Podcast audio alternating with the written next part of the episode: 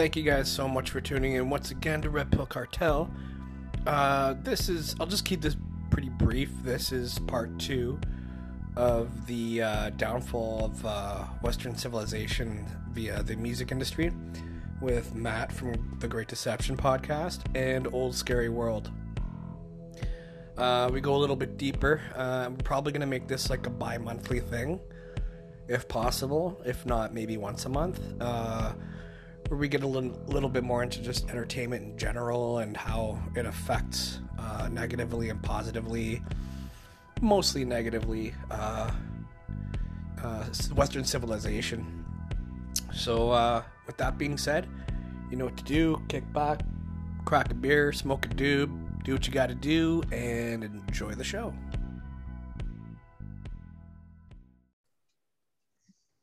And welcome to another part two episode of the Great Deception Podcast with my good friends, Old Scary World and Davey Wavy. How's it going, gentlemen? Good. Fant- fantastic, man. Thanks for coming back. Tonight we got another good one, guys. We got uh part two of the music discussion that we were going into last time. And where we left off last time, I believe we were um just starting to get into some of the uh satanic ritual abuse and uh and we were going to go down and and start looking a little bit into the 27 club and and into really how the CIA and uh had their ties in not only you know creating bands uh drug trade and and using the music industry a, a, as a front uh not only for money laundering but uh, many nefarious activities and not only creating bands, Matt, but uh, also ma- uh, creating their demise. Oh, without a doubt, the right? demise of like not just the bands, but like the the front men or the whatever, people, right? Yeah. Oh, Yeah. yeah. yeah. and that's the thing, like, yeah, you know, and and the crazy part about it is they're like, oh, they just used to do it then. No, it still goes on today. Absolutely. in without a doubt and when i uh you know one of my early episodes was a mind control episode and you know one of the things i got and i was it was based off my disney episode so i was kind of flowing out of disney but still tying disney to mind control and music because you look within the, you know the transition from the disney mickey mouse club into the music industry you see all of the signs of mind control in them and all the mm-hmm. symbolism. And and you know any of these artists especially nowadays that get big and, and i'm sure we'll get into this you'll see them present all of the signs to tell you that they are playing the game For sure. You thought Zeppelin was bad back in the day. yeah i look mean at all these rihanna rappers now, man. you look Like, at Rihanna. Rihanna has done every single one, right? You look in them all the monarchies from the beta sex kitten to the one eye to the you know Illuminati hand signs and different poses and you know you think about what she went through with Chris Brown and that whole scenario. I mean, it's it's just like the and, and they just do it artist after artist. You know, Britney Spears, Christine, uh, Christina Aguilera, uh, you know, um, Gaga, yeah, it just goes Everything. goes on Kanye. and on and on and and it goes back to post World War II, you know, and that's where it really starts getting, you know, infiltrated and and turned basically on a 180, and it went from music was something for entertainment and something to, you know, in, in many ways to heal people.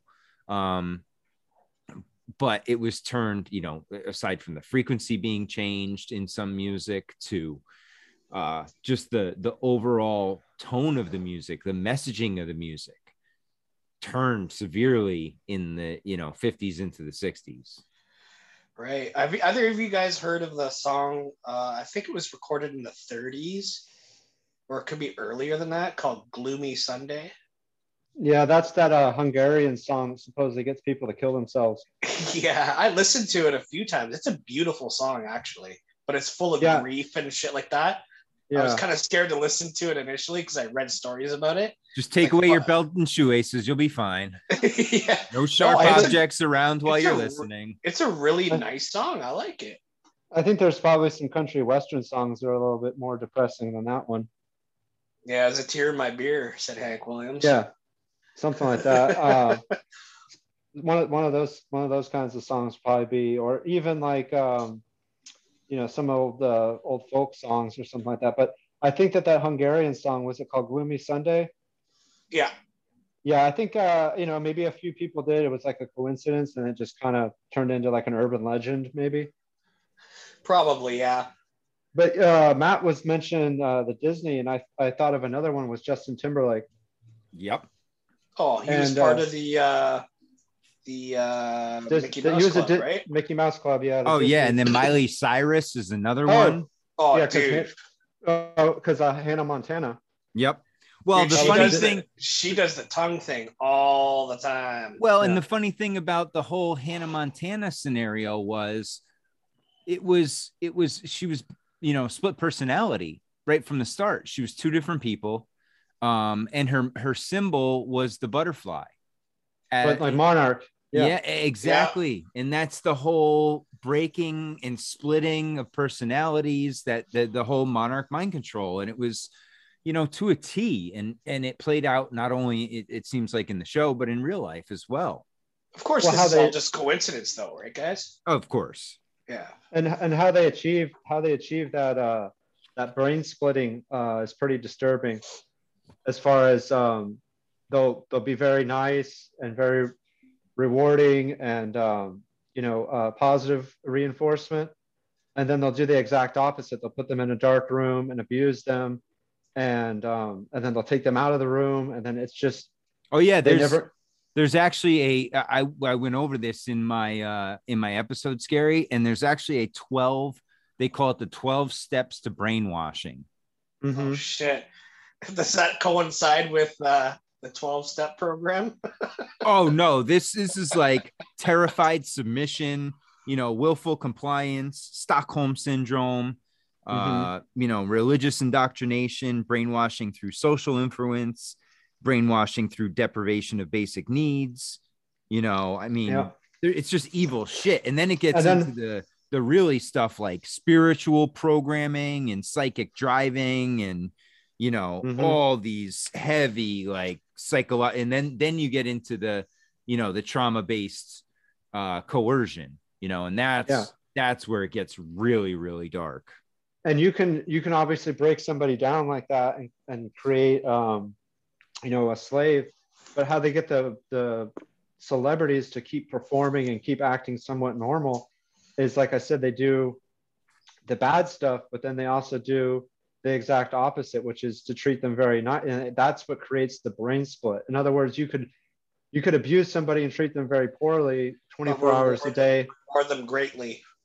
yeah but, But- when you but they get Yeah. to go out on that stage and there's 30,000 people cheering and screaming for them you know that's their Yep. reward they'll they'll and they'll go through it right and they get paid good money they get to travel all over the world but yeah you are under lock and key for the most part Yeah, you got to go into that satanic ritual room where you get Mhm. fucked over like crazy by like multiple people. well eh, hey, a little off John topic Podesta. I, Look I at John Podesta and fucking Chester Bennington, man. well yeah No. that's that's a creepy fuck. eerie look-alike Sorry, go ahead, Matt. No, I was going to say uh, along the lines of this weird satanic whole thing. You guys know of the Black Eye Club, right? Hmm Yeah. Well, I, I was watching something recently, and they were talking about the black, the way that they inject. Uh, I, I don't know whether it's alien or reptilian That worm.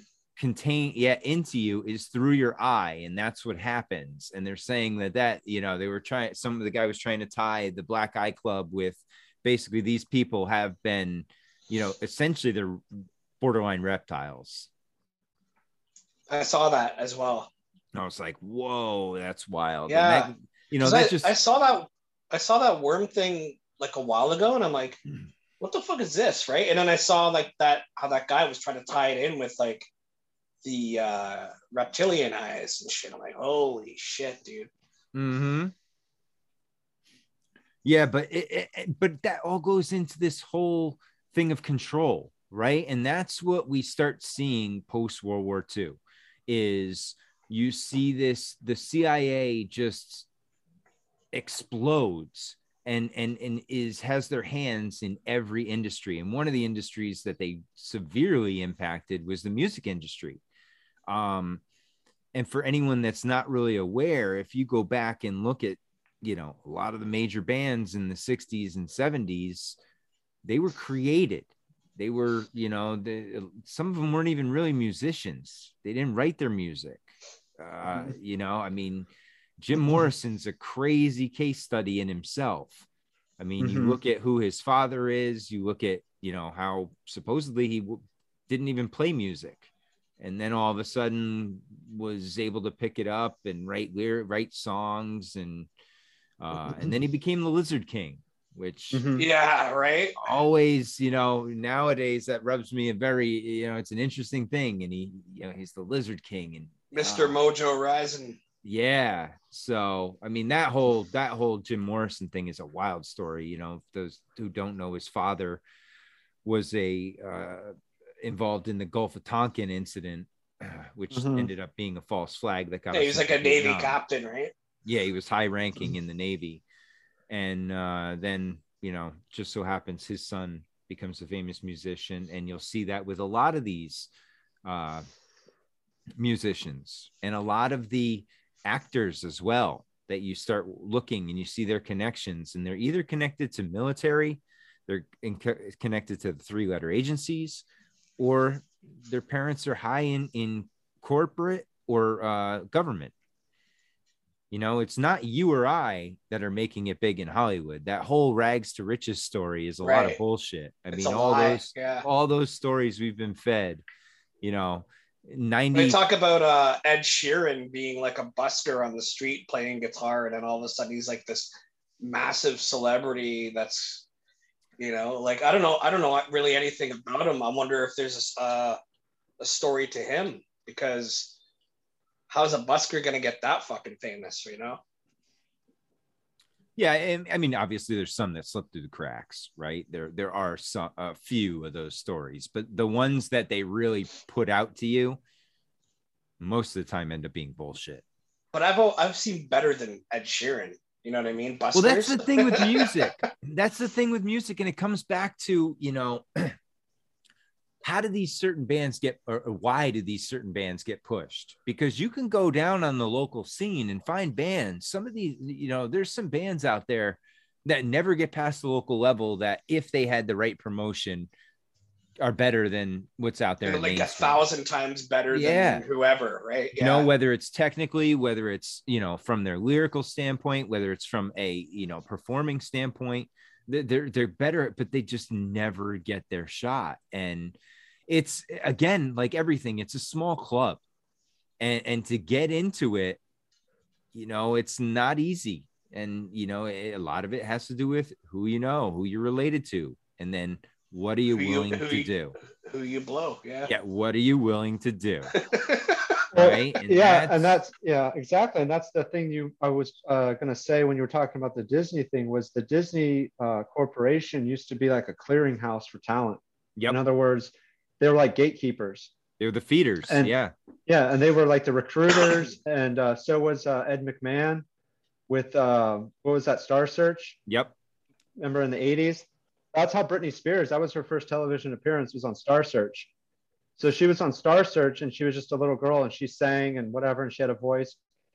Maybe there was nothing nefarious at that juncture in her life, but then I think what happened was Disney watches or was watching um, Star Search, and then that's how they found talent. And Ryan Gosling was on Star Search as well, and then he got picked up by the by the Mickey Mouse Club, uh, and then he was more of an actor than a musician, but he is a musician too. But Ryan anyway, Gosling was Mickey Mouse Club. Yep. yeah, but, but before he was Mick- bitch. before he was Mickey Mouse Club, he was on Star Search, and that's I think that's how Disney found him. So, anyways, we fast we fast forward to 2002, or not 2002, 2022 now, um, and I think they watch YouTube. I think they watch TikTok, and they send certain people offers and they say, okay, we know we understand you have five million followers on TikTok and you have 10 million subscribers on YouTube. That's really good. That's really great. But do you want to step up to the big boys table? And do you want to be a you know do you want to be backed by Hollywood? And the great thing, and this is the beautiful thing, is that a lot of people are saying no. I got this far on my own. I'm fine. Thank you very much. I don't want to sign a contract with anybody except for myself. It's a well, soul game. And that's why my my favorite artists nowadays are all independent. I, mm-hmm. I, I don't listen to many label artists anymore. And here's and here's the other beautiful thing: they can't shut down the platform that enables self promotion because it's part of the machine now. In other words, they can't shut down YouTube. Yep. They can't shut down Instagram or Facebook or TikTok or Twitter or any of those things that people can or use. or the internet in general, right? You can have your own right. page. Exactly. It's all about getting your own organic traffic. You don't have to rely on their astroturf fake promotion bullshit. I know people who are great musicians and they're falling for that. I know people who are struggling with self promotion and they'll pay these agencies to give uh, fake publicity, but it actually doesn't go anywhere because it's not connected to the top.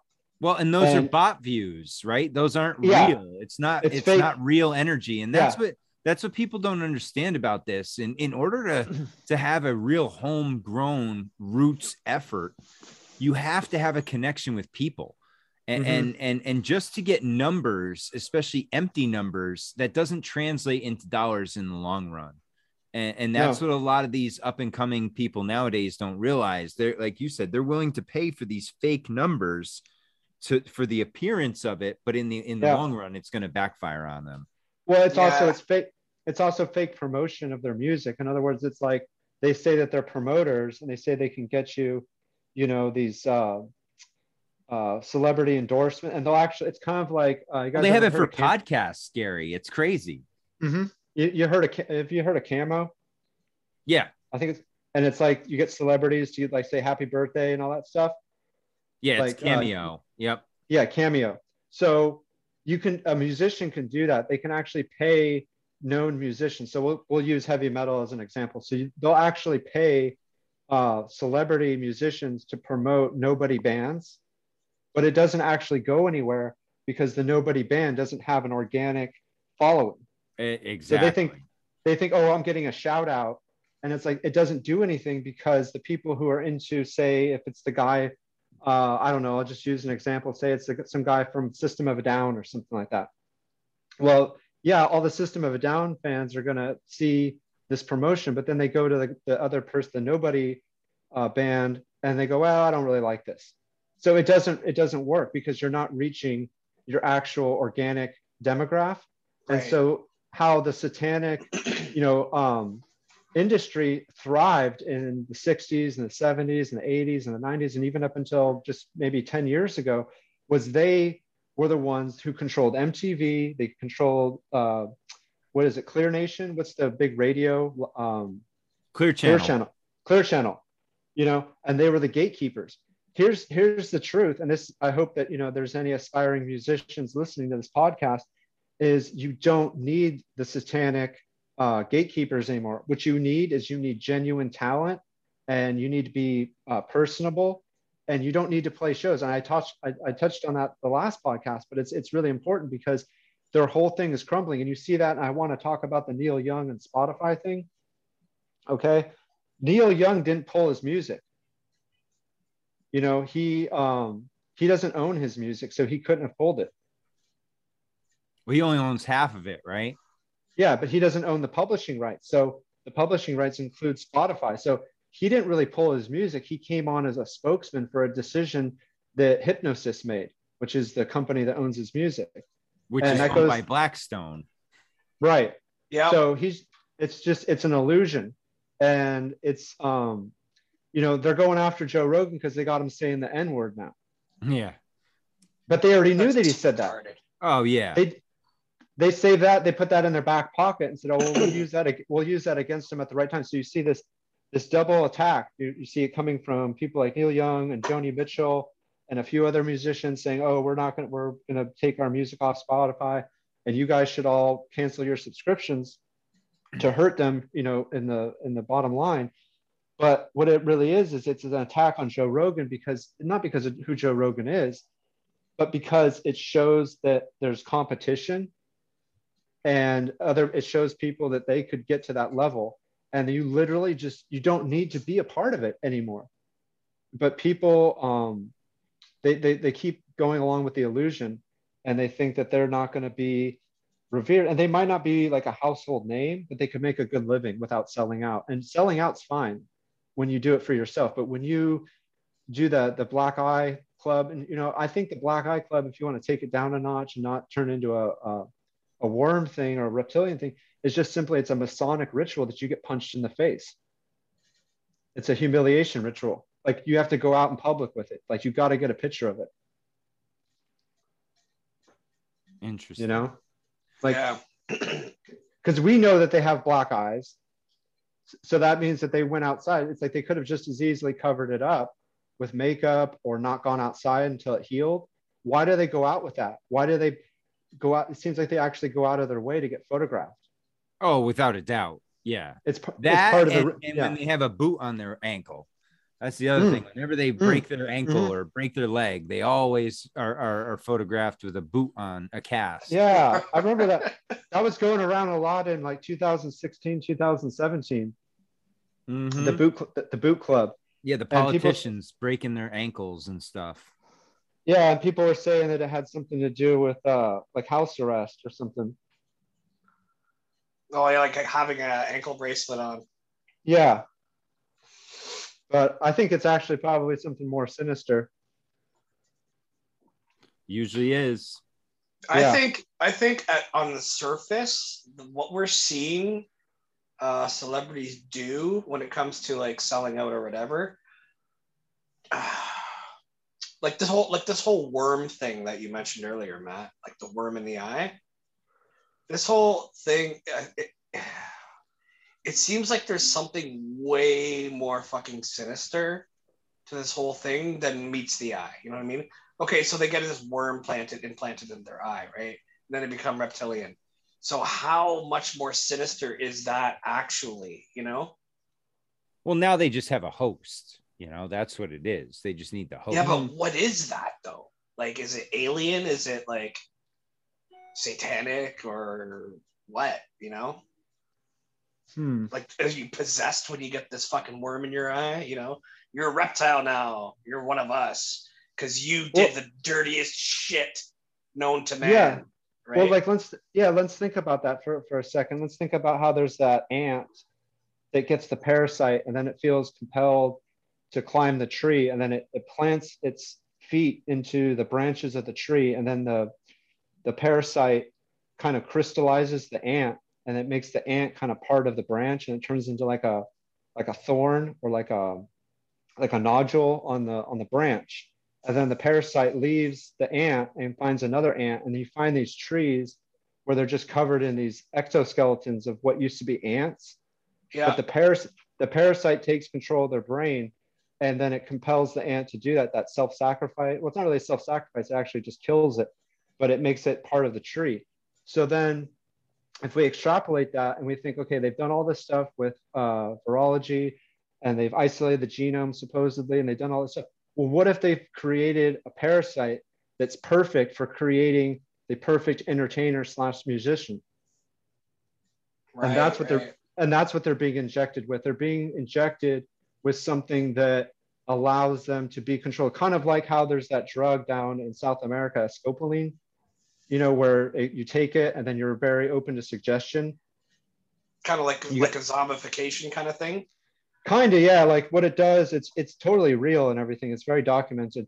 And what it is, it's a it's a it's a tree that gives off a certain nut, and then you grind the nut up in like a mortar and pestle, and then you blow it in somebody's face, and then for some reason they're just like, they just they'll say yes to everything. Like you say, okay, well let's go to the ATM and let's empty out your bank account, and they'll do that. And it's really popular with prostitutes in South America. What they'll do is they'll go up to a guy and they'll flirt with him and then they'll blow this powder in his face and then once he's uh, intoxicated with the scopolamine then they'll go and they'll go to his house and they'll take everything out of his house Holy the- shit! and then the neighbors are like well i thought you were moving and then they go no because when they come out of it, they have amnesia. Wow. They don't even remember it. So what I'm saying is, is that the satanic elite have managed to perfect some type of, you know, parasite. And that's what they're giving these people. They're giving them a parasite. It doesn't kill them, but it makes them highly suggestible and it just slowly makes them uh, spiritually dead and malleable. Very interesting. You know, and it's like we know that they used to use drugs as a way to recruit people. Like, oh, you want the best drugs? You want the best doctors? I mean, think about how like the Rolling Stones guys keep on getting those blood transfusions. Right. Well, that's that's expensive. You know, and you got to have the right doctor and you got to have connection. You can't you can't just go in. I can't do that. You know, I can't. My my insurance doesn't cover that. I thought Keith Richards was just preserved from heroin. no, it's because he get he gets he, he gets he gets blood transfusions. He's very open about it. I mean, a lot of people do that. That's fucking You know? crazy. Well, and they and they they're an interesting one because that ties into the 27 Club with Brian Jones, right. Right. right? And that's that's a whole. It, was that you know I get if you go into the whole belief that you know in order to to make it big you have to make the sacrifice and was that their sacrifice and was that their ticket to you know never ending fame and you hear you know you know about the people like bob dylan you know Mhm. talking about how he sold his soul and he has to just keep making music because he owes the man you know and and and it's like these people it's it get it makes you wonder a is it worth it? And b why do they do it you know is it by choice or does it just over overwhelm them and it's irresistible I just think So- that some Sorry, I think that some it's okay. I think that some people get into it because they have a genuine interest in music.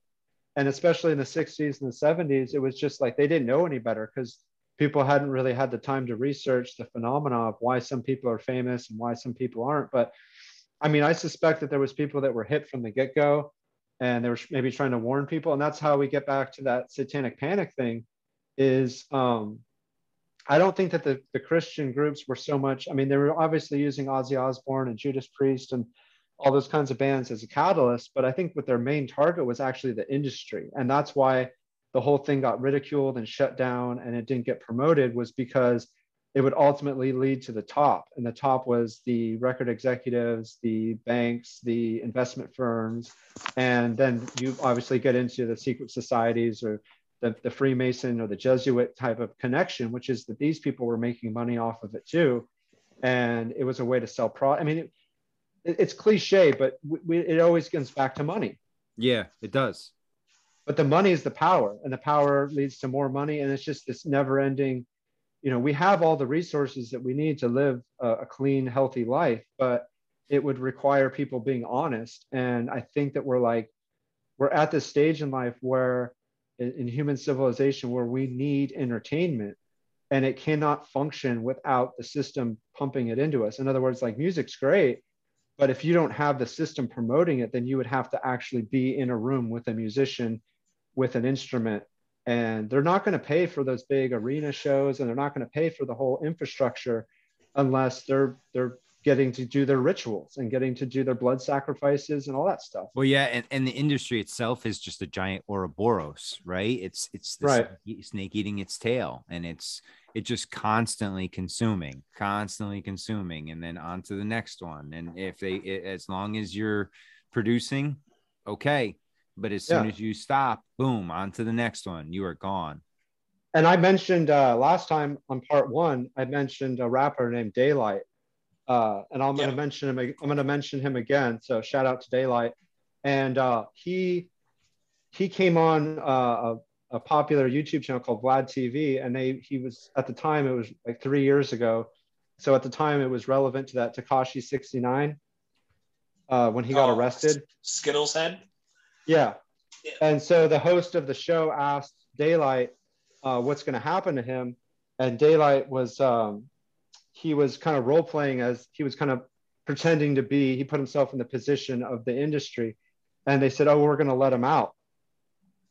And then the host said, Well, what do you mean you're going to let him out? Why would you let him out? and then they said because we brought him in. You see, so Mm, they have yeah. they have they have that's how deep their connections are. They can get people out of jail if they if they want to, you know. And what he was saying was the the, the point of it is is like what they do with these rappers and they do it with the musicians. See, the rappers get a bad they get a bad reputation as being like puppets, but the the the rock stars do it too. They give the rappers money and they spend it on jewelry, they spend it on houses, they spend it on cars, all that stuff. They don't think about luxury tax and property tax and how expensive it is to maintain, you know, a, a big estate. But anyways, but the music, the the rock stars, the guitar players and the singers, they do it too. They, you know, they spend a lot of money that they get, and they go and you see that with like Bruce Springsteen, and uh, what would be another example? Even Tommy like Lee. Met- yeah, yeah, Tommy Lee, yeah. yeah, they live these extravagant lifestyles that just pump the money back into the system. You know, it's not like they're actually saving their money. The people that actually save their money and they do it smart, you don't hear about those people because they're not doing anything worth talking about. Well, unfortunately, that's like a Neil Young, right? I mean, the Yeah. guy sold half his catalog for 150 million. I mean, not a bad deal right there. And and you Yeah, see the guy walking around in a flannel shirt and you know Birkenstocks, and you're like, oh, this guy's not worth shit. I used to I, I used to see I used to see that dude around because he used to he doesn't live where he doesn't live where he used to live at that famous place that he bought in the 70s uh the the ranch kind of place that's that's where I'm from I used to see Bob Dylan or not Bob Dylan uh Neil Young I used to see Neil Young driving around in his old Buicks you know and I saw him at the grocery store one time and he was pretty nice to me but that was the 90s but um you know he lost that place in the divorce when he divorced his wife, uh, she ended up at that place. And uh, there's a woman that still lives out there. She's lived out there since the 70s. Her husband died, and Neil Young uh, promised that she would never have to uh, move because her husband died. So he prom- so she's still out there. But um, you know, my father was around in the 60s, and he went to uh, Ken Kesey was doing that electric acid Kool Aid test Mm-hmm. and my dad went out to that's in that was in La Honda, California. You can look that up, and that's where the Merry Pranksters were. Yes. Well, my dad went there, and my dad, he at the time he was running with the Hell's Angels kinds of guys, and more like tough guys. He wasn't really friends with hippies, but uh, somebody invited him out there and shit, and uh, he got a bad vibe. He told me later when I was a kid in the '80s, you know, he said that they're all degenerate, and he Your thought dad, that they your were. dad got a bad vibe. Oh yeah, yeah. He got an Yeah. extremely bad. He got an extremely bad vibe from Ken Kesey and the Merry Pranksters, and that that whole that whole thing and uh, Kerouac. Uh, I don't think Kerouac was there, but it was like those beatnik type people, you know, those uh, uh, people that were hanging around North Beach at the uh, you know the poet uh, the Lighthouse Books or whatever it's called. Anyways, the point is is that um, he told me he goes um, these guys are all creeps. They're all a bunch of creeps, you know, and uh, they're they're subversive and they're using uh, Marxist ideology to and that and that goes back to Timothy Leary. Yep. You know, he, he, he was the guy who was spreading when LSD was still legal because you guys got to remember that uh, LSD was legal until like 1968. So when LSD was still legal, that's one of the people was uh, was Timothy Leary. He, he was giving it to all the musicians. He was producing He was- millions of, of tablets. Tabs, yeah. Exa- yeah, and he was, and that was all government funded. That was all from grants. Yep. And this this is this is when Grateful Dead started like getting everybody to fucking drop L- LSD, right? Mm-hmm. Yeah. Yeah. Well, they were a Handed front it out at shows and shit. Yeah, they were a That- front. That's all it was. Yeah. That whole that whole traveling caravan was just a, a, a traveling acid uh, Yep. distribution unit. And wasn't that weren't they weren't they weren't they called the Warlocks or something like that 1st Mhm, mhm. Initially, yes. You got to think about that one for a second, huh? Oh yeah. What's a warlock? A warlock is a male witch.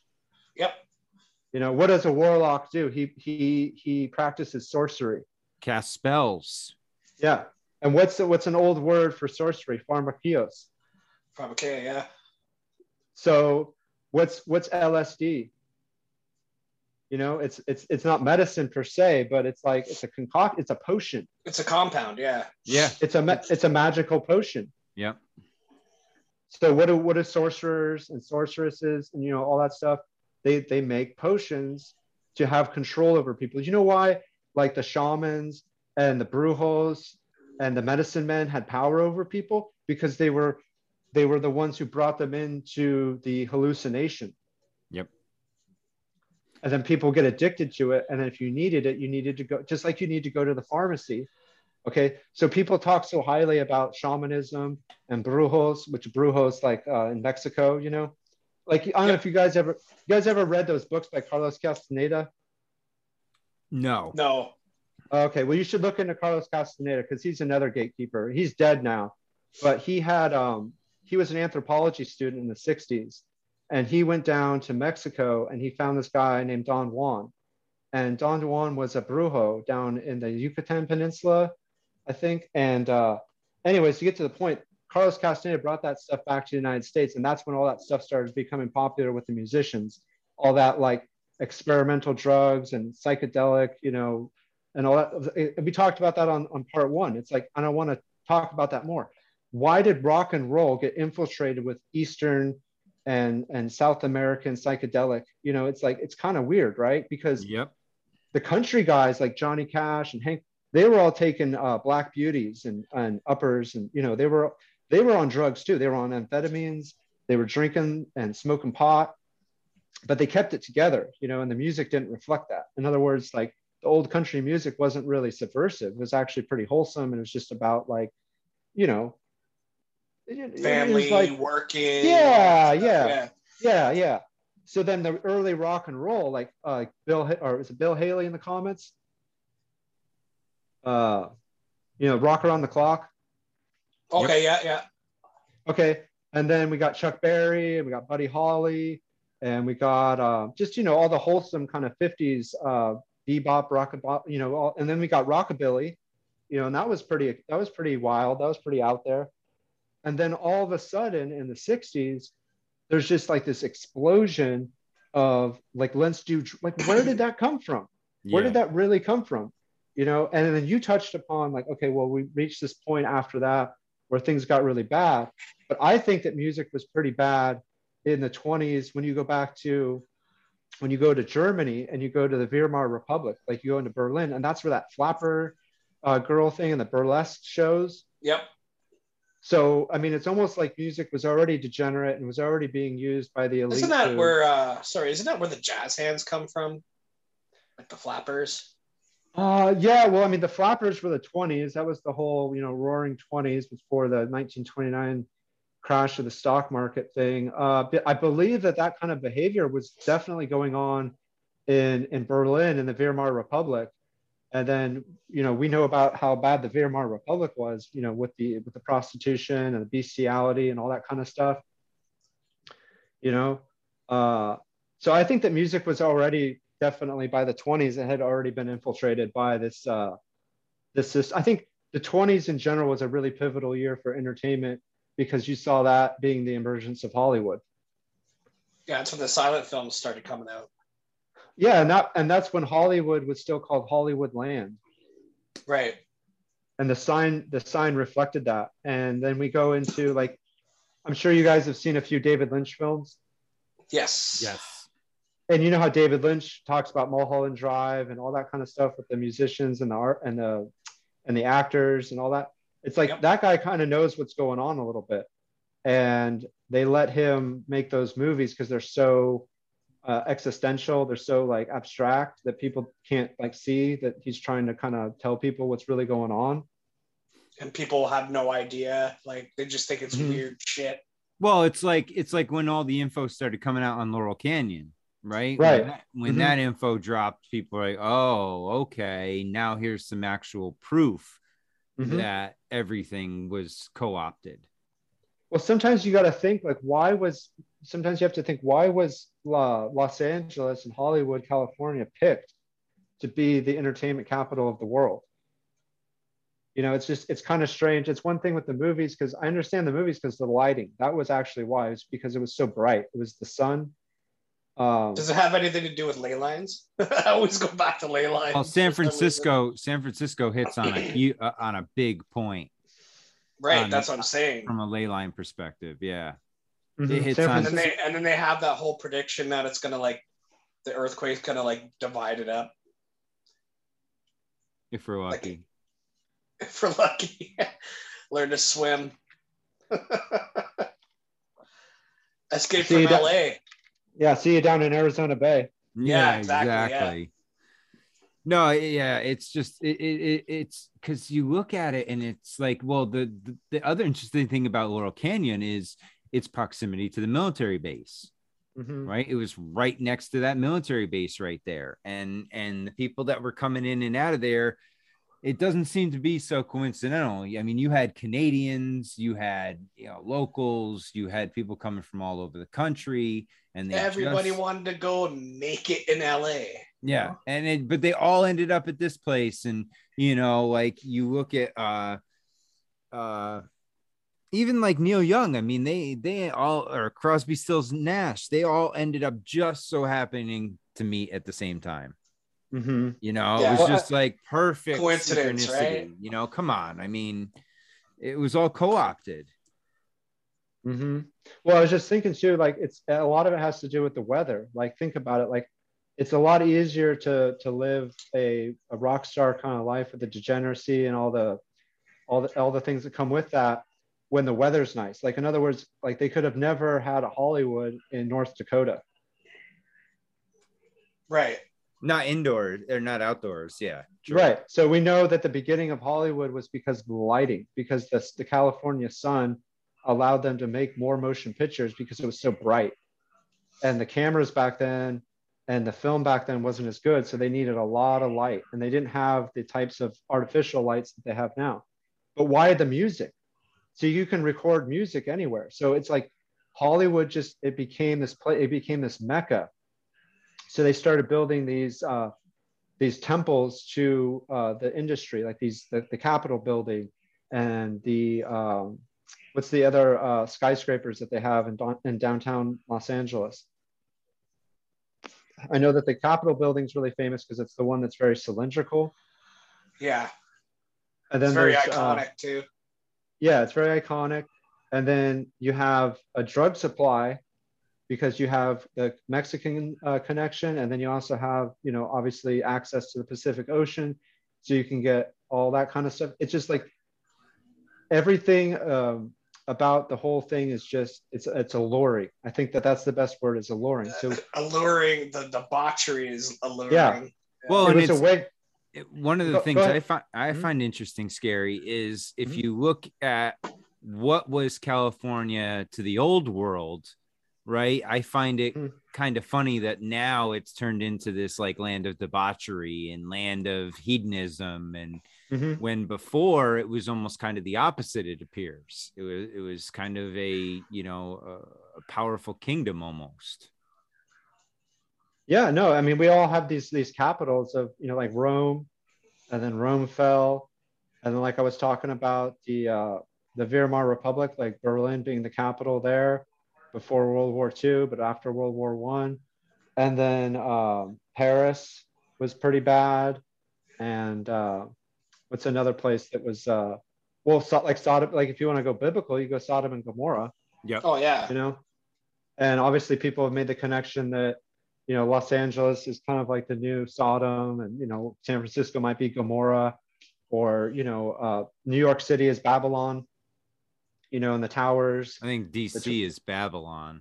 yeah yeah we could go yeah definitely go along those lines too but then we think about like um, just because music and movies are so connected i just wanted to say something too it's like when you watch a movie that's filmed in los angeles it's bright and sunny and then you ever notice that when you watch a movie or a tv show that's based in new york it's really dark and gloomy Rainy. It's usually All the rainy. time. Yeah. All Yeah. the time. Yeah.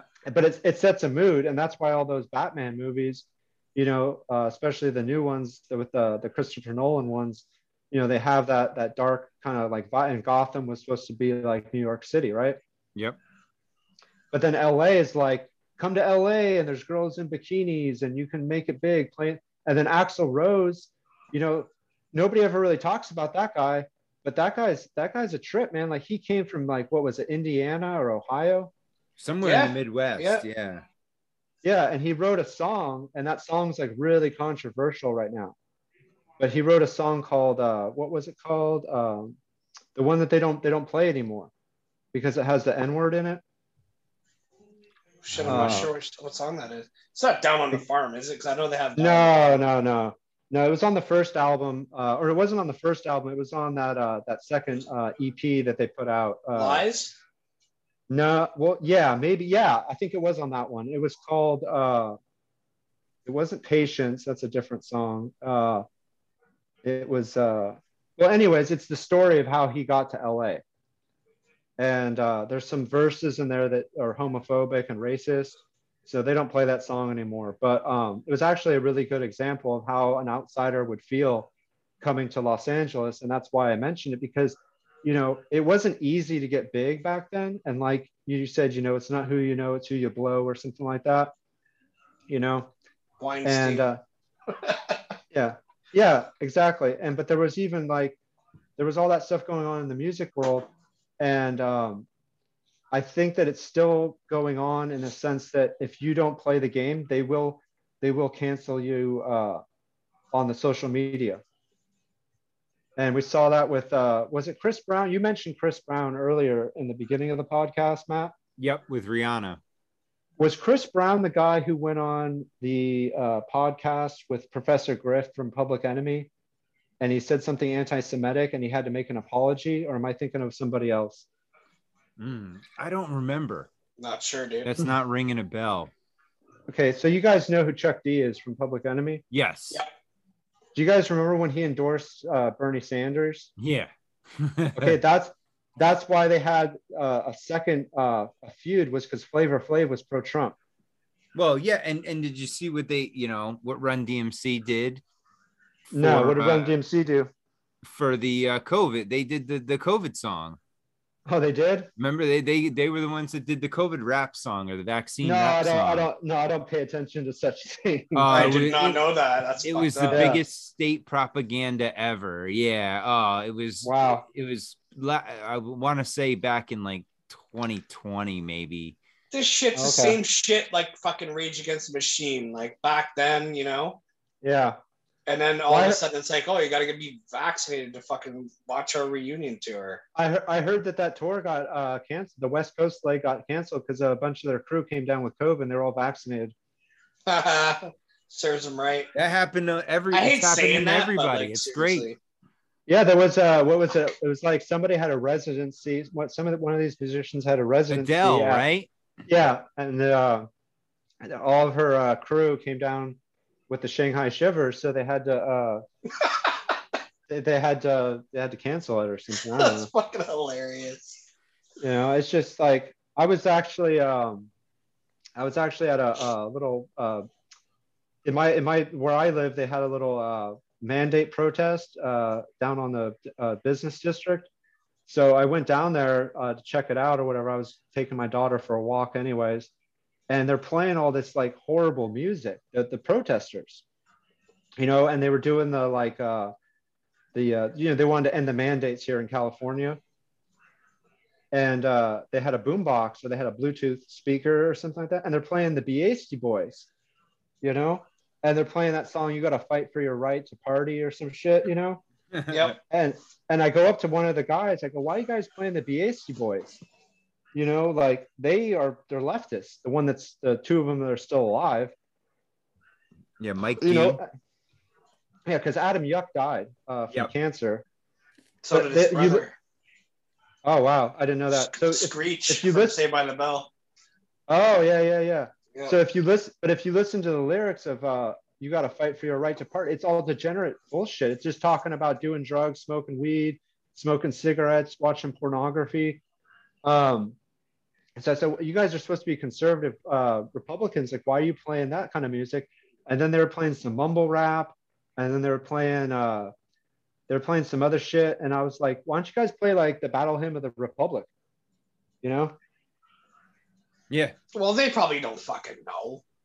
No, they don't because they're normies, and that's the thing. The whole, thing the whole thing's been like infiltrated by by by these normie people, and it's like they're all supporting the uh, the thing about okay. I, I don't want to get into it because we're supposed to be talking about music, but you, you guys, you know about the trucker thing. It's like it's actually hurting small businesses. Yeah, I mean, uh, their argument is that so were you, right? Well, yeah, yeah, but I'm saying Amazon and all those people, they have their own trucks. Yeah, exactly. Yeah. But we can we can talk about that on another podcast. But yeah, the thing the thing with the music thing is it's so interesting because music is so beneficial, and it's like they really got us by the balls, guys, because we like music, and I'm just hoping that I get to live to see the day where they don't control it, uh, even a fraction of what they do now. I hope so, man. Once that system is fucking tanked. Yeah. you know? Well, because they I- I got in deep, you know, and they sunk their ties in, like you were saying, scary back in the 20s and 30s.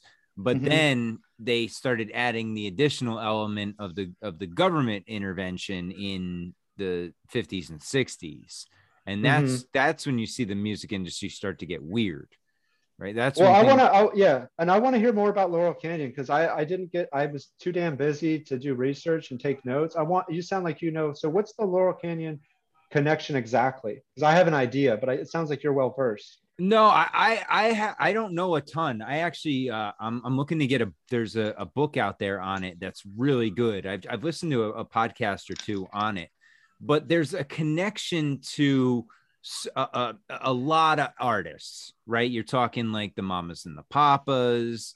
Um, you're talking about uh, Crosby, Stills, Nash, uh, Joni Mitchell, the Monkees, like Eric Clapton, all these guys were all out of this Laurel Canyon. And it Mhm. was like a house and a studio, and people would kind of come and go. And it Yeah. was, you know, it was a whole scene back in the in, in the uh, 60s and 70s. And that, that ties in with uh, Terry Melcher, right? Yes. And that's the guy that that supposedly Manson was was looking for. Yeah. But- and and, and but you know that song, uh, Our House?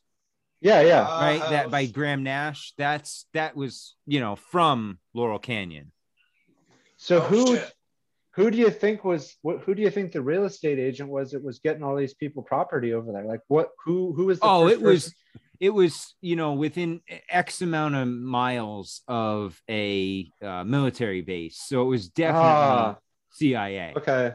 You know okay. it, it had three letter agency written all Oh. over it and that's you know and even the dead have roots ti- that have ties to laurel canyon i mean all of these Mhm. big names from that era have ties to this laurel canyon whether it's the house whether it's the studio whatever it may be Mhm. um but So they, it's kind of like how Disney built his empire. In a Uh, sense, right? Yeah, in, in a sense. Yeah, not as glamorous, but yeah, they I mean the same kind of concept where you bring everything local, you know, you kind of keep it uh centralized and and you have your hands it's very hands-on, right? Uh they're they're very controlled once they get there as to what they can do, but yeah, I, I don't know. It's just I- yeah. It's one I- of I those think- that I definitely I think I, I'll dig a little bit more into it, and eventually we can do a whole thing on that um, because I think that's a that's This a, could be an ongoing series, you know. oh without a doubt one and two. yeah without a doubt I mean this is Yeah. something we can just bang through back because there's so many different things you can you you can look Yeah. at from you know the straight music industry uh, to the music that's used in movies to you know the music that's used in advertisement and and how you know and and, and the the psychological side of music too how Dude, music- honestly, like I sit here and I, uh, my dad's in the other room, right? And I hear him watching TV all day. Like I don't watch TV, right? Maybe like some like Netflix and shit sometimes, but I'm sitting here listening to these commercials and it's like, I think it was like Pepto Bismol, and it's like upset stuff, and like the way they sing it, it's like upset stomach, nausea, whatever, and then the last word is diarrhea, and the, the way they say it is like diarrhea.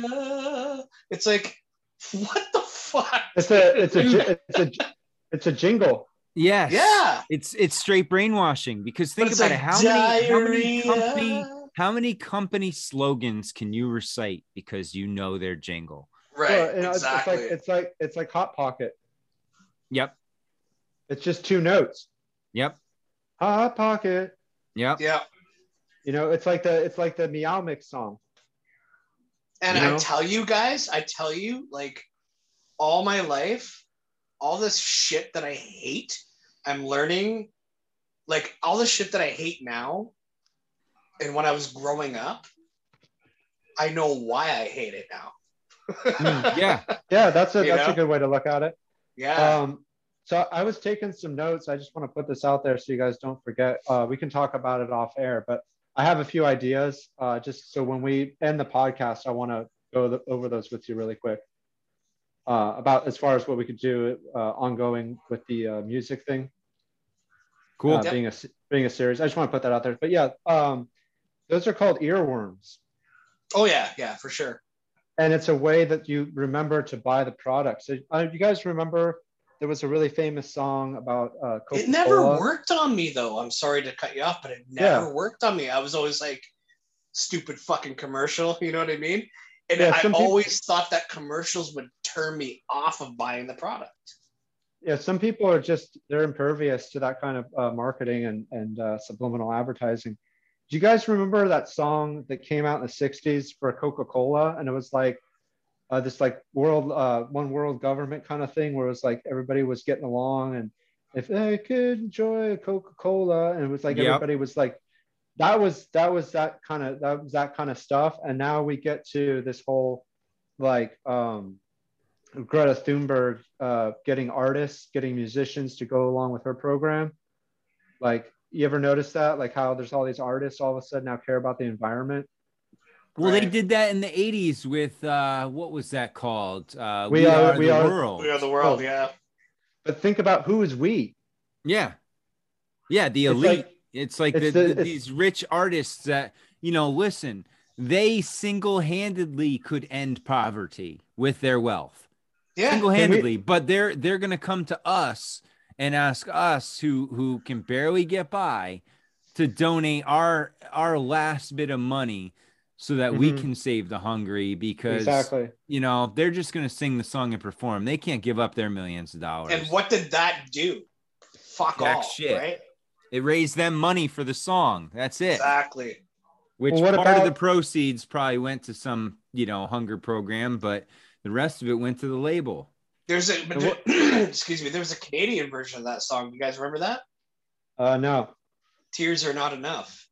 Oh, Don't to look you that up. know that tears are not enough? And they had all these Canadian fucking musicians. sounds like a lube advertisement, turns. Davey. yeah. they had uh, all these Canadian musicians fucking taking turns singing verses and chorus and whatever. It's just like, fuck, man, it's crazy. speaking of all that, that of that that one world uh, government kind of stuff in music, uh, we talk about uh, Mad- Ma- Ma- what Madonna was singing about before COVID hit. You guys remember what Madonna was singing about at the uh, at the Eurovision Awards? Uh, bats flying out of her her Hmm. vagina. Nah, I She could care less. she said- She said she said in her song where she's wearing the eye patch and all that crazy stuff. Um, she said not everyone's invited to the future, and then everybody was wearing gas masks on stage, like like COVID masks. Yep. you know and that was in that was in 2019 and then you flash forward to like when the world shut down and everybody's freaking out and she releases that that home movie where she's in her bathtub I remember and that. she Yeah. said and she says this is going to be the and this is going to be the great equalizer she says Yep. I think that that was like some type of weird because that got memory hold. Like i don't know if that's still available on her instagram or wherever she put that out. Obviously people archived it and, and stuff but it's almost like that was like an admission of guilt for what she did. And you guys are to have to look up that uh that eurovision performance but it's it's just it's a known fact that she literally actually i think she repeated it uh the line where she says um something about like it's going to be a brave new world and not everyone's going to be invited to the future or something Right. like that. But definitely said not she definitely said not everyone's invited to the future. So that's that's that's a red flag for sure. And like i said they were wearing masks. And then you got to think about the uh was it the opening was it the opening ceremony of the olympics in uh 2018 where they put all the hospital beds out on the field That was 2012 in London. Yep. 2012 in london excuse me yeah so there was that and it's like, what are these little uh, warning rituals? And then we think about the Excuse me. the, the ceremony that they did at the opening of CERN in uh, Basel, Switzerland. Oh yeah. You know, and when they finished that tunnel, and they had the statue of Vishnu. Yep. You know, and it's just like, what the hell is really going on here? And it's just like they just keep rubbing it in our faces that they're occultists.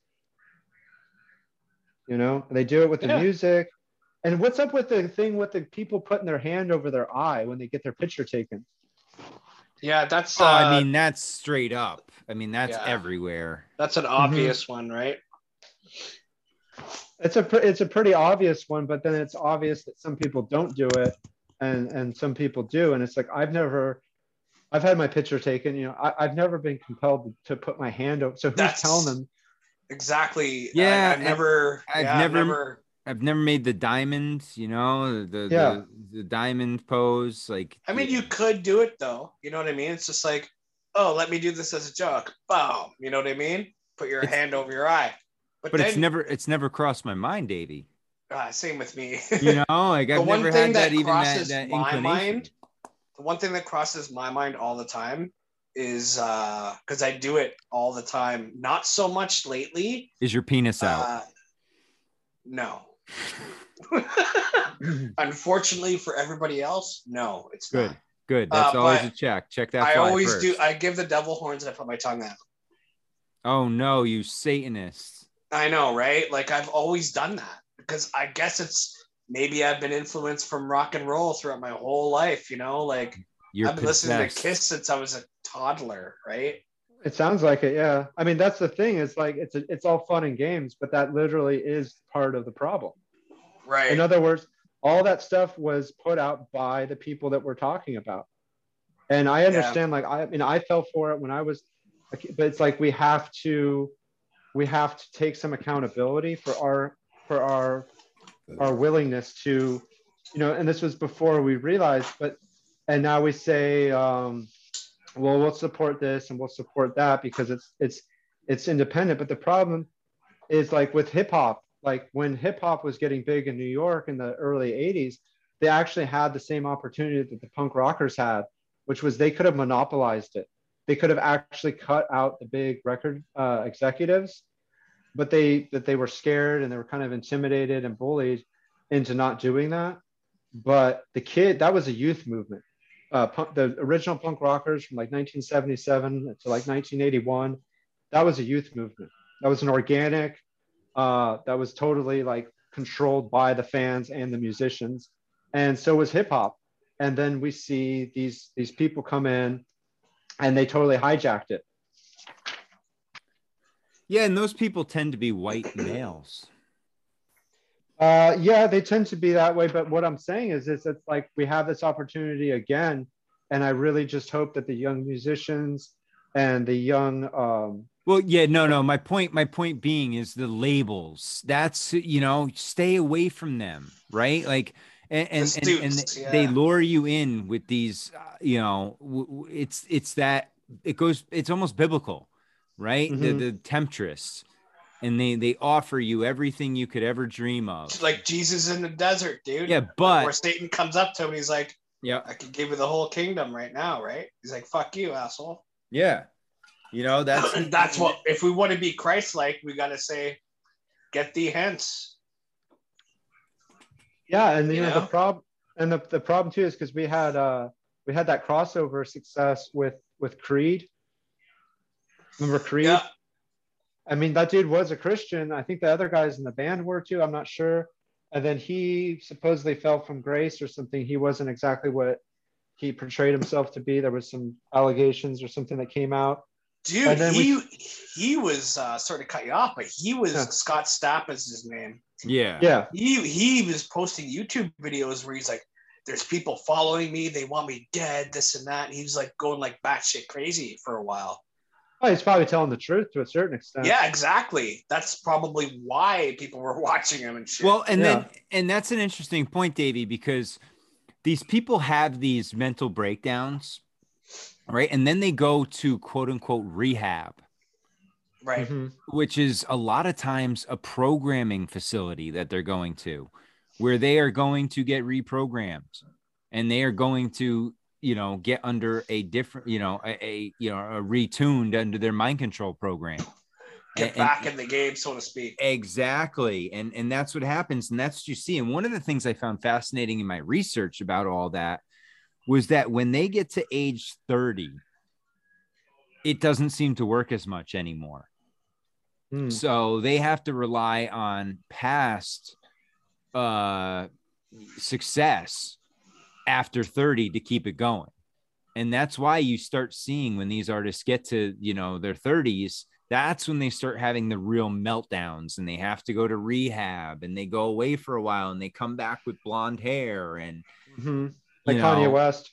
yeah they come back with little different personality quirks and things like that and you know or they're a different person altogether you know you see that with a lot an of alter- uh, female Mhm. Alter ego. Yeah exactly the female artists come out and you know they change their image completely and it's like whoa wait a second here you went in as this person now you're telling me you're this person Well, And then remember you got- Garth? Garth Brooks, Chris Gaines. I was just gonna say that. Yeah, Yep. yeah. I was just gonna say, I can't find that stuff anywhere. It's like it's not on Spotify. It's not on iTunes. I don't think. Um, it's like he just kind of memory hold that. Interesting. no where You did know, it go oh yeah i don't know I yeah, it's like I mean it's it's out there. Obviously, there were CDs and stuff. I'm sure it's out. I haven't looked that hard for it. I just know that it's not promoted. on- I on remember. I remember uh, when he did that. Everybody was like, "Oh, that's kind of fucking weird." You know what I mean? Yeah. Yeah. especially how he denied that it was like he didn't even acknowledge that he was Garth Brooks. Yeah. Like he was, He was literally like a complete. It's the same thing that happened with uh, Joaquin Phoenix when he did this. Uh, I think it was like a documentary of something, and he became the character on uh, like Yeah. David Letterman or something. hmm And he was like totally denying that he was Joaquin Phoenix. It was like, well that's the andy kaufman skit right i mean that was andy Mhm. kaufman's Yeah, skit yeah. his whole life was he would get so deep into the character that he would become that person Well, I think that's what happened with. Uh, uh, I think that's kind of what happened with Jim Carrey after he did the Andy Kaufman movie. Remember he But it did was the almost- yeah Man on the Moon. Yeah, but it was it was almost like he was perpetuating Andy Kaufman, like he was channeling him in a way. yeah But at the same time, he was perpetuating that uh, character change uh, device, so to speak. yeah. But have you have you se- have you seen that dude lately? Who Jim Carrey? Yeah, Not really. I haven't really been paying attention. Exactly. Like it's like when he started talking all that shit about the Illuminati, saying he was a part of it, and he was doing the triangle thing, and he was sticking his tongue out on the uh, the Conan O'Brien show. Yeah. And he was like, "Oh, you know." And then Conan O'Brien was like, "Ah, no, I don't know what you're talking about." He's like, "Oh, come on, you're part of the club too." It's like, was that, was that, was that, was that being like, um, what's the right word? Was he being sarcastic? And he was actually, Facetious or whatever. Yeah. right? yeah, hyperbolic, and he was making fun of uh, the conspiracy theorists, or was that his way of kind of saying like, yeah, like, but he's like, he's a trip, man, because he he's like super leftist at the same time, but then he's like he's really like uh nihilist. Like he's super blackpilled. Like if you actually listen, he's like life is pointless. We're all gonna die. And then you think about his girlfriend killed herself. yep Yeah.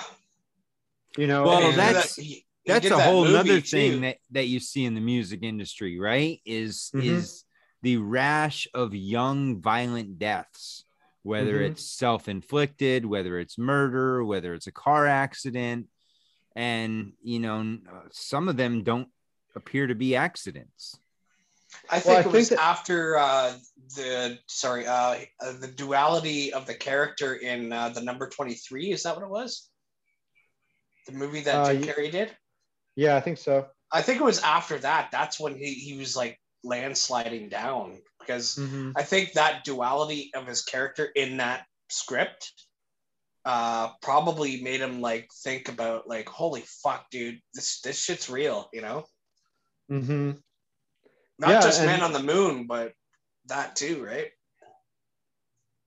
Well, I, I, I just I think that he started to think to to think like, well, I can be myself now, and he was showing what that what that industry does to a person. It makes you very paranoid. It makes you um, like fear of your life or what you on know. edge, Like, on edge. yeah, like they always have Yeah. something over you, like blackmail. But Yeah. um, what what what Matt was talking about, like when you see these violent outbursts or these violent suicides, it's because as everyday people like we are, we're just average Joes. Basically, at the end of the day, is we don't know what that kind of does to a person's psyche. Uh, living like that, doing that amount of drugs, having that amount of wealth and uh, prestige and carte blanche in society. And I think it, it really takes a toll on people. And they have those meltdowns like we saw with Miley Cyrus and Britney Spears. And, uh, you know, uh, people just have meltdowns. Like it all catches up to them. And then the industry decides, are we going to save them? Like, are we going to pick them up and, and brush it away and make everything okay? Or are we going to let them crash and burn? hmm Yeah. You know, and it just, it's like, It, I think it depends on what message they were giving the people uh, at the time before their downfall, I uh, know whether you they know were going to pick them up or Davey. It's much simpler than that. not. Okay. How much can we make off them if we if they come? Oh back? yeah, for sure. Yeah, for that's sure. it. well, yeah, that's there's it. always, yeah there's obviously always the economic viability but then it's also it serves another purpose which is like a warning to other people like this is what happens when you don't receive our treatment. Like think about this way guys like perhaps perhaps it's a strong possibility that these people are getting uh, psychiatric treatment to keep them from having those meltdowns. And then they say oh no i don't need it anymore.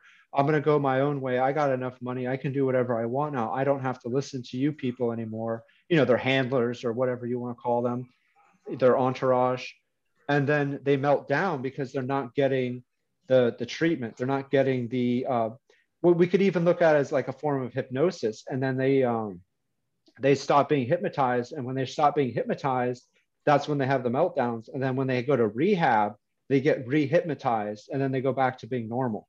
Yeah, or, and you that's know- all that CIA influence, right? That's MK, that. MK, MK Ultra kind of thing. yeah. Yeah. exactly. Yeah. Yeah. it's and and that's almost when you think about it, with a lot of these performers, especially the big Mhm. ones, they have alter egos. They Mhm. have alternate. You know, you look at Beyonce; she has this alter named Sasha Fierce. Um, you look at a lot of these people, and they get so big, they have split personalities. Now, whether Yeah. that was induced via mind control programs where it was intentionally they were split or through the trauma of being that famous you know and being that worldly they have created this alter to be able to deal with day-to-day life I think this is where uh, Nigel comes into play. ah Yeah. Well, and I'm that's- kind that's- of doing a little bit of the uh, kind of uh, play on uh, the alter ego kind of thing, you know. that's and that's where i think it, it goes i think that's where the dark side comes in right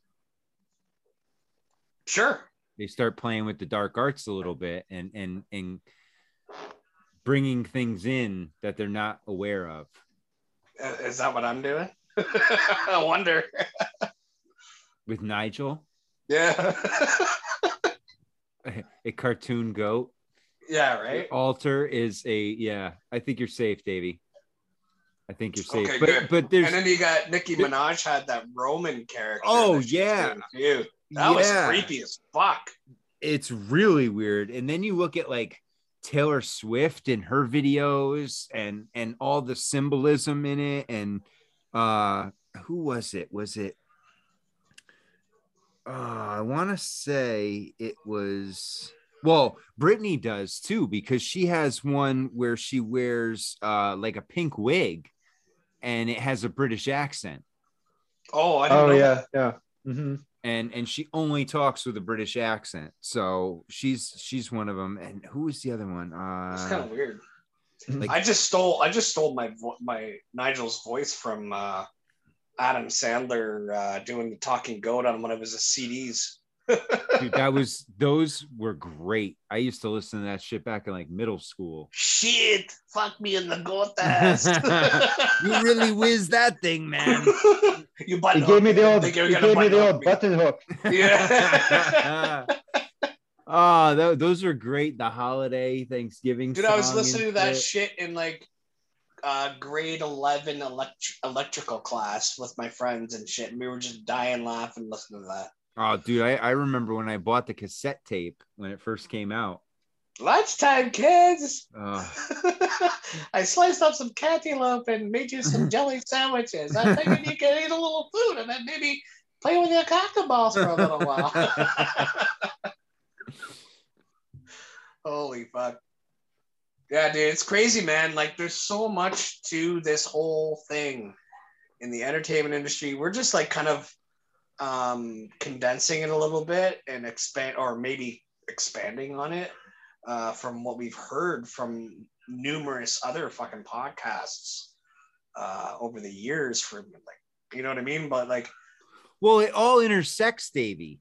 Right? it I does. mean, it does. you start you start getting a- a- and that's what i tell people with a lot of this stuff is is as i dig into some of the they start tying into each other um and you know things that you wouldn't think are connected end up connecting to each other like nazis and the music industry and you know and and these these wild ideas of of, of satan in the music industry and dark arts in the music industry and uh sexual abuse in the music industry. I mean, it's all in there.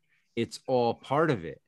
And and anytime there is that much money involved, you are going to have nefarious activity going on. Now, the unfortunate part is a lot of the time it involves children or people who, you know, you don't want to call them sheep, but they're sheep when they're dealing with wolves because the wolves Right. have been doing this over and over again and they know how to they know how to kill and, and get the most out of you and then move on They know It's- exactly how to fucking play the system. yes because it's their game Yeah. Because i always wondered that i always you know i growing up as a kid i was big into the radio and uh, every sunday i'd be traveling with my dad on sunday morning so we'd always have the only thing you listen to on the radio was casey Kasem's top 40 and i always wondered like how certain songs got on there and you know and and now knowing you know oh it's it's all controlled you know there's no you know the billboards all that stuff that's just who do they want to push and who do they Yeah. want to make money and who's like how the fuck is Justin Bieber on the top when he sucks ass, and then you got Iron Maiden that comes out with an album that's amazing, right? yeah and then you look at the numbers and the numbers don't make any sense but that's Yeah, where I i wanted to ask you scary if you knew anything about uh any of you know the the the cia money laundering side or that's something we can dive into later if if none Uh, yeah. I mean, I know, I know a little bit about that. I can, I can talk about that. But there was something that you said about the. Um, uh, is there like a TV on in the background? Or something? I keep hearing like feedback. Is that? It, it's probably my dad. I, Like he's Uh. speaking really loud in the background. I got the door Oh, yeah. closed, but All right, it's okay. Um, so yeah, I was at a party in like 1999, and uh, I wasn't I wasn't that old. You know, I was like uh, 16 or something. But I, I hung around a lot of older people and, and college kids and stuff like that. Anyway, so uh, you guys know I'm in California and everything. So I was at a um, I was at a pretty uh, pretty nice party, and it was in uh, I don't really want to say exactly where it was, but it was in a nice uh, enclave. It was in a very exclusive zip code and um, I was talking to this guy, and he was uh, he wanted to get into broadcasting and, and specifically music broadcasting. And he told me, and he was a rich he was a rich kid and everything, but he told me that he had already had some connections built up and everything. And he told me this was in remember that this was in 1999. He told me he said they already know who's going to be big like four years in advance. Like, and this is the way that they used to do it. I don't know if they still do it like this, but he said that uh, what they would do is they would plan they had like a four-year plan for people that they had recruited. And that's why you saw like britney spears just pop out of nowhere and she's like boom like instant famous. You know what i mean? Yep. And so he told me that. And then so some years went by and i kept in touch with the guy and everything. And he was he was he was doing good. He was kind of one of those guys who like he knew that the shit was fucked but he was going to try to get in there and try to fix it or at least like he just he wanted to really be a part of it so bad that even though he knew it was bad he knew it was evil he just he still wanted to be be, be there i guess just to see it for what it was. And so anyways he told me he goes yeah they've uh he goes they perfected a, a machine they perfected an algorithm. And i can only imagine how advanced this algorithm is now in 2022 but he told me this was probably in like 2004. He said they put in what they do is they take a song and they put it into this computer program that's uh, you, the public can't get it. I mean, now somebody could probably make the same thing, but at the time it was very exclusive to the industry. And what it would do is it would determine, it would determine the, the, the whole point of the algorithmic uh, program was to determine how likely the song was to get on the top 40 and where it would stand or where it would where it would uh, get on the top 40 based on song length chord progression uh, the volume the bass like every it just it analyzed everything. And in the algorithm was every song uh, prior that was in the top 40 so otherwise they went through the records of the top Yep. 40 hits. And then all they had to do and this is how they would determine if the song was going to be a single if it was going to be a music video if it was even worthy to be on the album is they put all the songs on the quote unquote album the rough cut. And they would say okay well this one didn't make it. This one came in at you know 75 this one's at 85 this one's a 41 not good enough every song's got to be a top 40 so they just let the algorithm decide what's what's worth being on the album I don't like that at all. I don't like that at all, man. But it's Mm-hmm. it's funny. It's funny though, Davey, because uh, I don't know if you guys watch The Sopranos, but uh, Mhm. it, it- when Christopher was trying to be a music manager and he's in there uh, playing the music for uh, uh, what's Hesh, Mm-hmm. and and Hesh goes, yeah, he goes, oh, there it is. He goes, a hit is a hit, and he Mhm. goes, there's just a certain rhythm to it and that's going to be a success what no Yep. matter what the lyrics are there's a certain you know a pattern to the music that it will be a hit no matter what Why do you gotta make AI make that shit though? You know, like why do you gotta take everything away from humans? it's just you know it's just the I hate just it. I hate it, dude. You ever Well, hear well, those fucking it- AI tracks from like Metallica and shit like that? yeah yeah. It's like it's gross. It's Yeah. not organic at all. yeah but you Mhm. know But what? guaranteed you didn't- put that it out didn't there. last davey right it didn't last Yeah, I know. You, you you put that out there though, like if a company put that out there, people think it was like a real band, right? sure But it's fucking gross. yeah I, I hear what you're saying it's it's been going on for a long time. Like you ever notice that a lot of the songs from the 50s and the early 60s were about two minutes and 44 seconds long? yep Yep. That's because that's they determine that that's a good length because people won't get bored. Okay. The other thing is, you ever notice a lot of those songs? I mean, obviously, still some songs, but most of the songs, like from the, uh, you know, we use an example. You could say like the Ronettes, you know, like "Be My Baby," you know, or uh, any of those songs that were put out by Phil Spector, being the producer, is they had that fade out. They they faded out. The song faded. Yeah, it didn't yeah. really end. It just because they determined that songs that fade out were more likely to get replayed on the jukebox. Oh because you're so- not you're not sure if it ended or if Yeah, and then you want to hear it again and again and Yeah. again and turn into this Interesting. loop thing. So that's why a lot of songs fade out because that way it's like, mhm, Yeah, dude. Being a Kiss fan, I know there's like a bunch of Kiss songs that fade out. mhm. Uh, other bands that I really like, there's a bunch of songs that fade out. But uh, uh, where was I going with this? Um, Well, shit. I while you're thinking, Keep going. Davey, uh, one of the things I was thinking about when you said that, Scary, is how on the radio they speed up all the songs. So Mhm. it, it doesn't even sound the same for the most part. I mean, you get the general idea of the song, but when you play the song on the album, it sounds totally different than what you're hearing on the radio. yeah, it's Oh, a that- radio. Yeah, It's a that brings radio me back to uh, Kiss again, where they did the, the double platinum uh, record. And it was all their hits put into one compilation, but all the Mhm. songs were fucking sped up. Yeah. It's crazy. Well, I Like, I, mean, can't Ge- stand those versions. Gene Gene Simmons is like he's a businessman. You know, like they'll put. He's Don't also put that- Jewish. Oh, is he? Oh yeah, big time, dude. His real name is Oh. fucking. His real name is Chaim Witz. Oh, okay. Well, yeah. He's Like I mean, they, Haifa. you buy a you buy uh you can buy a Kiss coffin. Yeah, Yeah. Uh, Dimebag Darrell from Pantera was buried in one. Wow, He's a huge I didn't know that. Yeah, saying, there's like I said in the in the in part one, I said there's there's there's like three types of, of of musicians. There's people that get in it for purely the art of, of music and they tend to be uh, studio musicians and not really big live performers and then there's people who are in it purely for the money and then there's the third type which is it's a little bit of both you know and that's and that's all there is to it I always ask this question to a lot of people like, do you think that selling your soul, quote unquote, is like sacrificing your integrity? Or do you think it has a bigger uh, aspect where the actual people who are running the corporations or the record labels are doing satanic rituals and shit? So therefore, you're actually So you're not act- only sacrificing your integrity, but you're, actually giving them your fucking soul power, right? I think it's I think it's a little bit of both. What it is Yeah. is it's it, what you're saying when you it's it's entering into a, a mostly symbolic, but I suppose there's a certain level of actual meaning to it. But what it's saying is that you are not going to be able to be yourself until you walk away from whatever agreement that you've uh, signed with these people. In other words, they'll give you the contract, you sign the contract.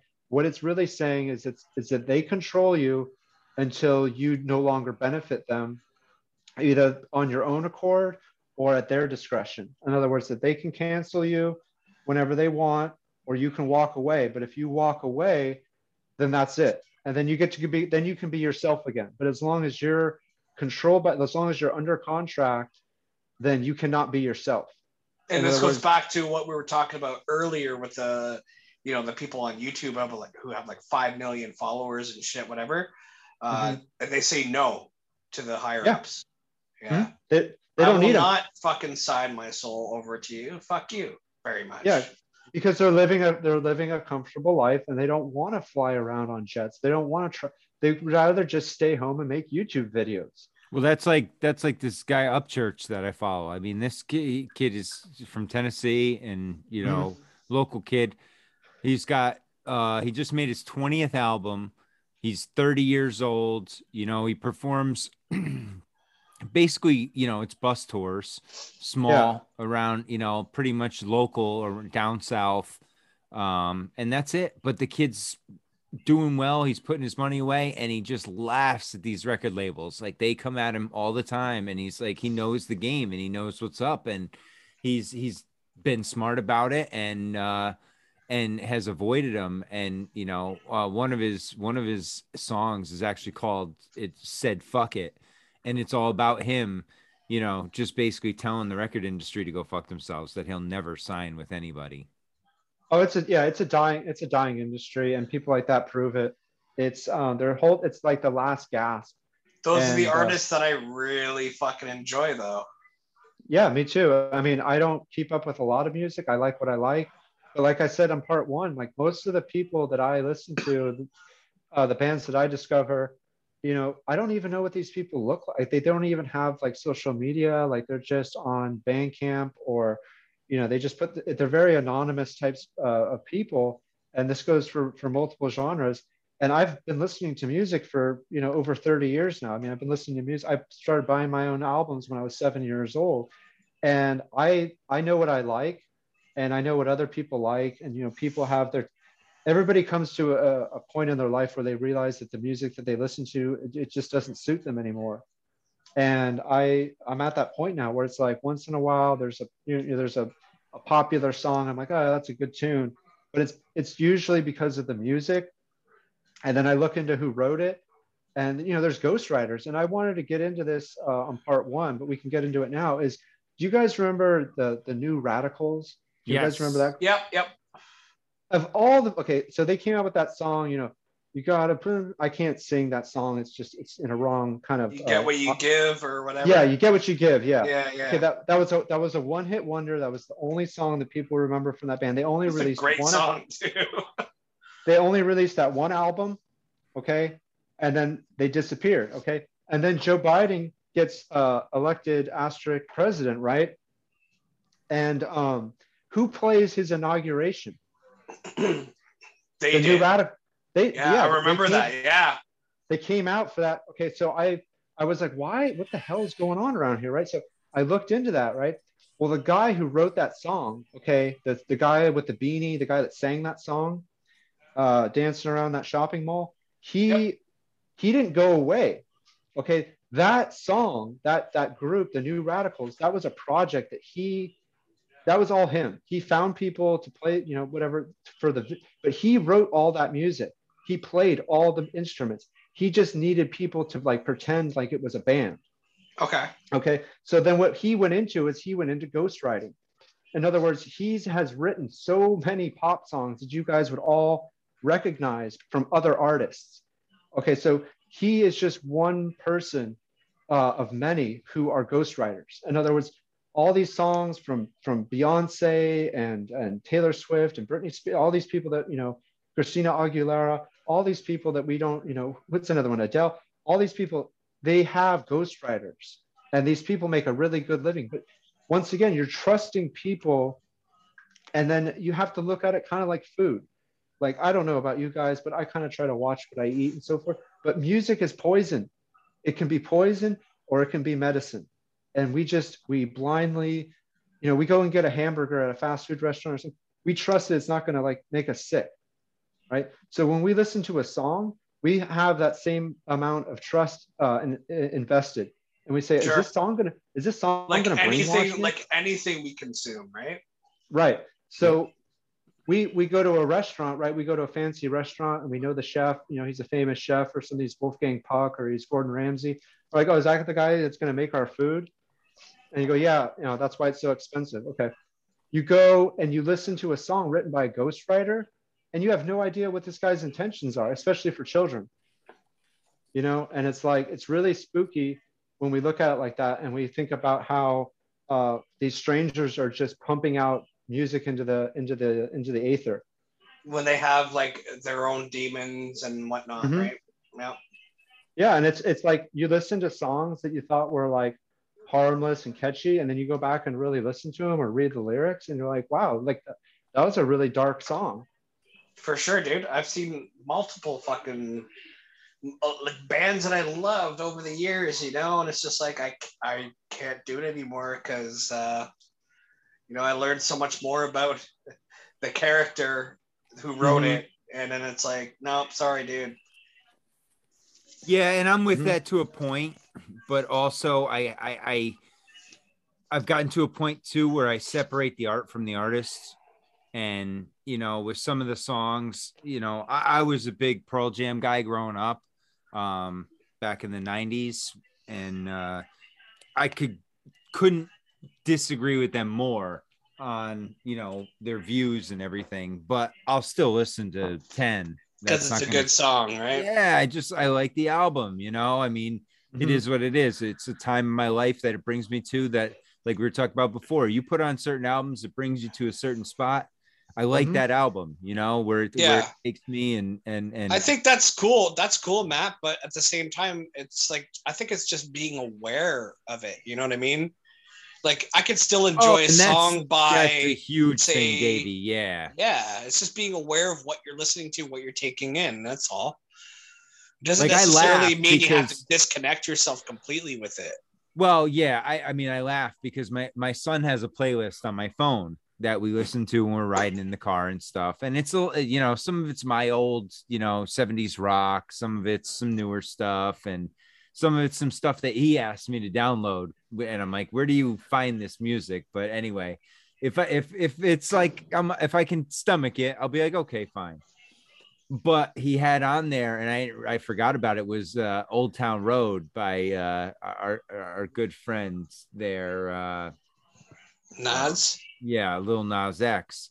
And I was like, oh, we're deleting this one from the playlist because that one I can't like justify, period. You know, uh, or have him listen to it anymore, see that name any more than he needs to, because it just it doesn't feel like it leads to anything good.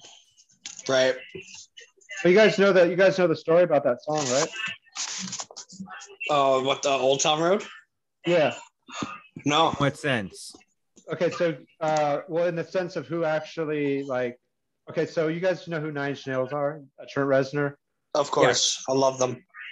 Okay, so he put out. Yeah, I, I used to like. Well, I guess I still do. I mean, I, I'll listen to them still. But uh, okay, so he put out an album, uh, and he made it Creative Commons, and it was all instrumentals.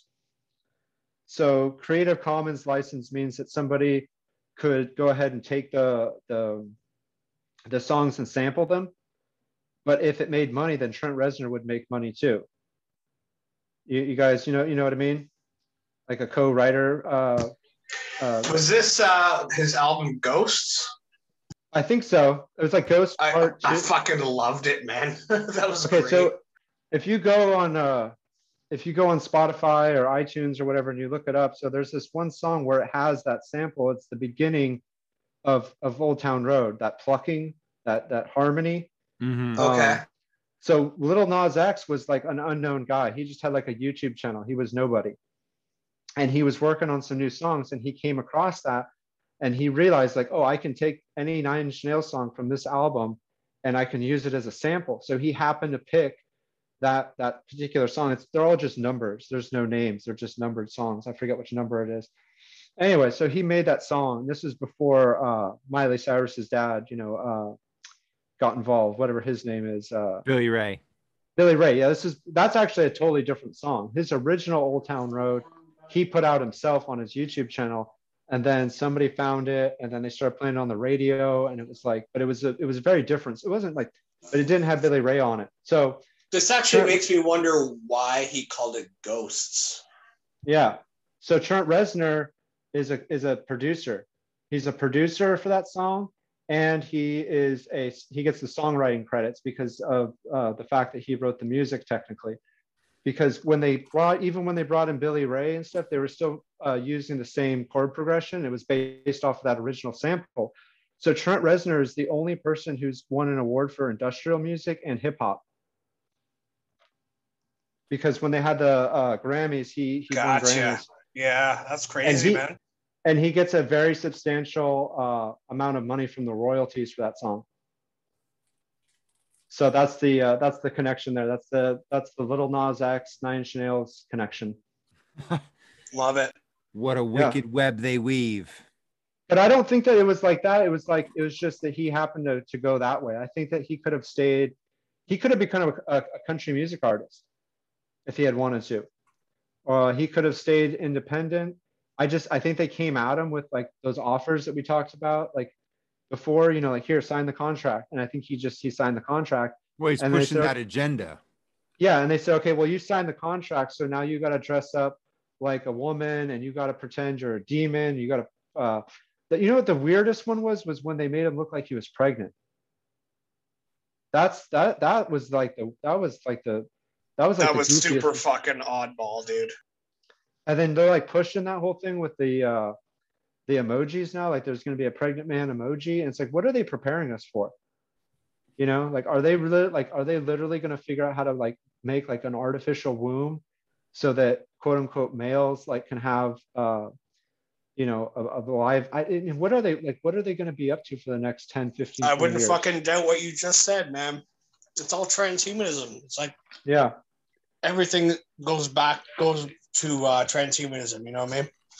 oh look at gary look at gary numan you know you want to talk about trans the beginning of like music having a Oh, yeah. role and yeah, like remember when he came on and he was like pretending he was a damn robot Yep. you know and uh what, what, what and i like i like kraftwerk but look at kraftwerk you know it's like they like act like they're robots too and they were doing that in the in the 80s too know- Electric cafe. yeah and now that i think about it there was a lot of that stuff going on in the 80s with the whole robotic thing like um what was that mr roboto Yep. Yeah, from Styx. and then uh you know uh just all that kind of like merging of the like and i'm a i'm a fan of electronic music like i i make electronic music and uh but it's just that man and machine that merging of the thing and then we think about like the very first uh was that movie metropolis that Yeah. 1920s Yeah, yeah, and the, the the the chick had like an upside down uh, pentagram yep. uh you know and that whole thing and it's just like you know i just i think that the signs have always been there and it's just now with the internet and all this research we can do we can like finally put all the pieces together and it just it paints a really grim picture and i think that that's actually what turns a lot of people off from it and they're just like i don't even want to believe this like yeah the Yeah. evidence is and, uh, I just I, I can't deal with it. You know. I, I'm with One you, of my- Scary, and and I think they there, there's two things, right? There's the internet, so things don't go away anymore. Everything's permanent now, Mhm. and and we had an abundance of time to dig, Mhm. right? And and what happened is everyone started finding these inconsistencies that previously we kind of accepted as generally the story because we didn't Mhm. know any better and and we didn't have the time to even look at any alternatives. Now when presented with the option to look at alternatives now you start exposing some holes in the story or just pulling back that curtain and exposing the fraud that they're presenting to you you know? Eh, like the music industry is one giant fraud. I mean the, these people aren't what they're presented to be i mean it, it's just a it, the whole system is uh, fraudulent And I I I, and I, I can get Compromised. with, yeah, it's definitely it's been compromised. It's like compromised basically from day one. But like I said, we look at the nature of music, and it's like, why did they have to take something that's so pure and so innocent? It's just sound. It's just frequencies. It's just it's just no. It's like the most, and like that's so. It's it, for lack of a better word, it's just it's so satanic to take something that's so innocent and then use it to push an agenda that has absolutely nothing to do with the music. well it's scary if more, we, man.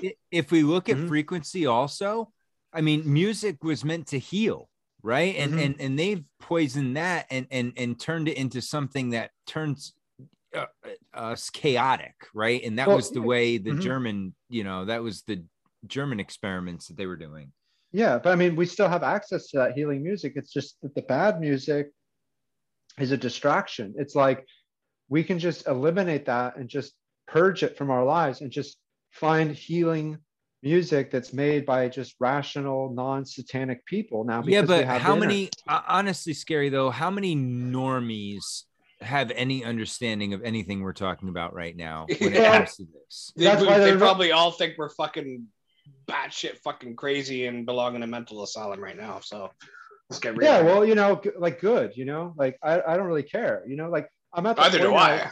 where when somebody calls me uh when somebody insults me especially for my music taste it's like you know like so what i'm what i'm saying is we know we know what's right and we we can um we can eliminate that stuff but we're still kind of drawn to it a little bit because of our previous programming like we we don't want to let go because we think that well we can handle it we can and it's like it's true but the point is is it's never going to really go away because they always they just they have this thing where they want to infiltrate and and take over every positive thing and we see that even with christian music. We know that a lot of those people are frauds and charlatans and they're just using it to make money and uh, take advantage of people. We see that with patriotic music uh, people that come out as you know pro-america. It turns out it was all an act just to make money.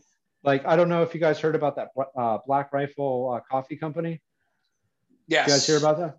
I've heard and it was all it was all a scam. The guys running it were they were leftists and they were taking advantage of the whole MAGA and based and red pilled uh, phenomena, and they were trying to sell coffee, and it, it was all just going to the donations and everything. Uh, it, it was literally just like a wolf in sheep's clothing, up and down. I mean, the guy ended That's up. That people found out that the guy was literally a cuckold. Like he was like an like a literal uh, cuckold. Like he was He into actually that like life. to watch Yeah, 12 inch black cocks going to his wife. yeah. I mean, I don't know what the I don't know what the racial preference was, but he was definitely into that that swinger, uh, hot wife, cuckold lifestyle. And it's like you see how easy it is to do that. In other words, I could be like, um, I could be like, what's his name? Uh, the guy on YouTube. He's really popular, like uh, Saltine Cracker or something like that. And salty, he like makes- salty cracker, yeah. yeah uh salts uh salts cracker like he goes on there and like his whole thing is like own the libs own the libs oh i'm owning the libs oh it's so fun that's low hanging fruit and you see that in the music now and I, I just i predict this huge market where people can just come out of nowhere and say, oh, yeah, like I hate those damn liberals. But how do we really know what the hell their what their agenda is? You know, like yeah. it's it's just it's really fucked up because people can take something that's supposed to awaken people and they can become gatekeepers and say, oh no, you know, no further than that with the music. Like we can't say that. And like I said, I keep bringing them up. Is look into why you don't hear about um, KRS1 and Professor Griff. Immortal and Technique. The, yeah. Immortal. Te- yeah, that's especially Immortal Technique. Yeah. Mm-hmm. You know, and then uh, Deltron. Mm-hmm. And you know, you see where their politics are, uh, and then like uh, Matt mentioned, uh, uh, uh, Chuck D. Well, look up look up what Flavor Flav is is all about. You know, he uh, like I said, he was a Trump supporter and all that, and they had a they had a falling out because of it. And uh, you know, you just you see who who's really running the show, and it's like, All I don't- all I know is that he looks like a, a skeleton wrapped in electrical tape. who's that? Flavor Flav. Oh, I haven't seen him lately. Is he, is he not? Is he not? Is he not looking too good these days? Just saying, like on a celebrity roast that I watched, somebody Mhm. said, "Man, you look like a skeleton wrapped in electrical tape." Yeah, and you know, and the thing too is, I could think about uh, a few other artists who who've who've kind of disappeared, and it's like they didn't disappear; they're still making music. They're just not supported by the machine anymore. Yeah, That's the thing too. Like I pay attention to like my some of my favorite artists that are not in the spotlight anymore, right? Mhm. And it's like, like today, for instance, there's this uh, band in um, Canada. They're from Canada called Spoons, right? Mhm. and they always play like the same few songs that they're like their big hits, right? And this one of my favorite songs came on the radio, and I told my dad, I'm like, "Oh yeah, these guys just came up with a new album." He's he's like, "No way, they're still around," Mhm. you know. But it's like, yeah, dude, if they put out a new album like a couple years ago, and it's pretty fucking good, but they never played on the radio. Yeah. Yeah, uh, and there's only so much room on the radio, you know, and like the radio thing. I mean, I I don't even know if radio is going to be around. I mean, they keep they keep it around for for whatever reason, but I mean, most people I know they have that satellite radio, or they only listen to uh, to internet, you know, playlists and podcasts and stuff like that. Like as far as FM and AM radio, I mean, you guys remember when AM radio was actually where they played the music. Well, yeah, Bluetooth is killing it. Right? Bluetooth killed the radio because now everything hooks up to your phone. So you can you can Yeah. listen to anything on your phone now. that also reminds me about uh, what you said bluetooth killed the radio so that reminds me of another band uh, which was the buggles that did video killed the radio star Yeah, they actually did like three albums and all their fucking music is amazing but they Hmm. still just play that one fucking song on the radio all the time Yep. Mhm. you guys you know, remember? I, you I can't stand that shit dude it's like dude this song that you put on the radio that the, the label paid you to play is not their best material that always Yeah. drove me nuts as a music consumer you guys, yeah, exactly. And do you guys remember Chumbawamba? yes they were like a punk band before that song Tub thumper. Well, yeah. Well, the thing with them was, is uh, you guys ever heard of Crass? no Okay, so Crass was a British uh, punk rock band, and they started in uh, I think 75, technically 75, 76, and they were actually they were a British anarchist collective, and there was technically like 30 something members of Crass, and so Crass was run by this. The, the main guy was this guy named Steve Ignorant, and so Steve Ignorant, and there was some there was some females in Crass as well, and they all lived in this like uh, old like warehouse or something. They were squatting in in England, and they never sold out. They didn't sell it in the 70s. They didn't sell it in the 80s, and they were. why do were i anar- why do i feel like this is going towards the sex pistols no, no, I wasn't going to mention the Sex Pistols. okay So- okay so then we flash forward to the 90s and steve ignorant he's like a pretty smart guy and stuff and he had a bunch of other uh, bands and stuff like that besides crass but crass was always like a collective. Crass was always like basically like a club but they put out like music and like stuff. like gogol bordello? Uh, was he connected to that or are you saying it's like that? Like that. Because like Gogol Uh, yeah. Bordello is like gypsy punk, and they got like a Uh, shitload of members. yeah i guess in that sense uh, the crass was like as far as musical genre wise it was basically just uh very straightforward just you know anarchist punk uh, you can look it up anyways the point is that steve ignorant he goes he gets like a really good idea and he goes, I'm going to start a band that the whole point is to create a one hit wonder. So Gotcha, they, man. they, they made, they made um, that song, uh, Tub Thumping. Mm. And the whole, the whole point was to make money and then give the money to anarchist uh, collectives. Really? Yeah. Like they did a car commercial. They sold it to, they were just selling out left and right. So they That's did it for a fucking car, cool.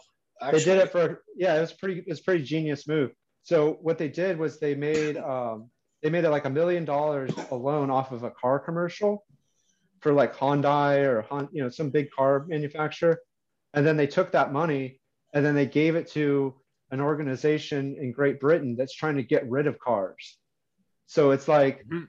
th- they were just they were not who and then so they got to play at the uh the Grammys I think it was and then they revealed their true power level. So they came on, Holy everybody's like, oh, it's it's it's, and then they came out and they just were like anarchy, and they just made it all political. and then and they then, made to the Grammys. Yeah. And then it made it, and they couldn't cut it because it was the Grammy, so everybody saw, and then they and then they disappeared, and that was their big like reveal. It was like the big fuck you, Yeah. and I actually, even though they're technically like they're not really, but they're not liberal. See, they weren't like pushing this main. They're they're anarchists, and I don't Right. really typ- typically align with that type of stuff unless it's sheer um, individual anarchism. In other words, I know Christians who are anarchists. They don't believe in the government. They put, you know, God above the government. So there's there's anarchist Christians. There's right-leaning anarchists. You know, um, but the point is, is that um, that's what you're dealing with, and it's the and unfortunately, it's always the opposite. It's people trying to be wholesome and family friendly, and in reality, they are nothing they're just they're the complete inversion. And what do you see in Satanism and Luciferianism and the It's left hand path? Inversion, exactly. Absolutely. Version. And that's I, Absolute. I think that's a good way to wrap this up because we're fucking pretty Mhm. uh into it and uh but we can definitely get another one going after this. Yeah, this And just Matt's means gotta get gotta up do for part five, three. So. that's all. That just Maddie's means- Maddie's gotta get up for five, so Oh yeah, I gotta, Yep. I gotta, I gotta, I gotta ride with the Roosters tomorrow. So, uh, yeah, uh, Davey, where can we find your stuff? I'm You can find me at Red Pill Cartel Podcast on Instagram, and my link for all platforms is in my bio. Very easy to just click your finger on that shit and send me a review on Apple if you can, and Uh, Spotify. and Spotify, and uh, uh, yeah, that's it. and thank you again, my friends. And uh, Old Scary, where can we find you? Uh, you can find me on Instagram at Mudflood Memes or Old Scary World, same account. On YouTube at Old Scary World, and you can buy merch at oldscaryworld.com. Excellent. Thank you again, guys. You can find all Mhm. my stuff at uh, I- I'm on Instagram, heavily shadow banned, but you can find me the Great Deception Podcast. Uh, I have a YouTube, Odysee, BitChute. Uh, you can go check those out as well. I'm on uh, Alt Media United. And uh, guys, this has been great. And uh, prepare for uh, number three. It's coming. Round three. Fight. Yes. All right. Have a good one.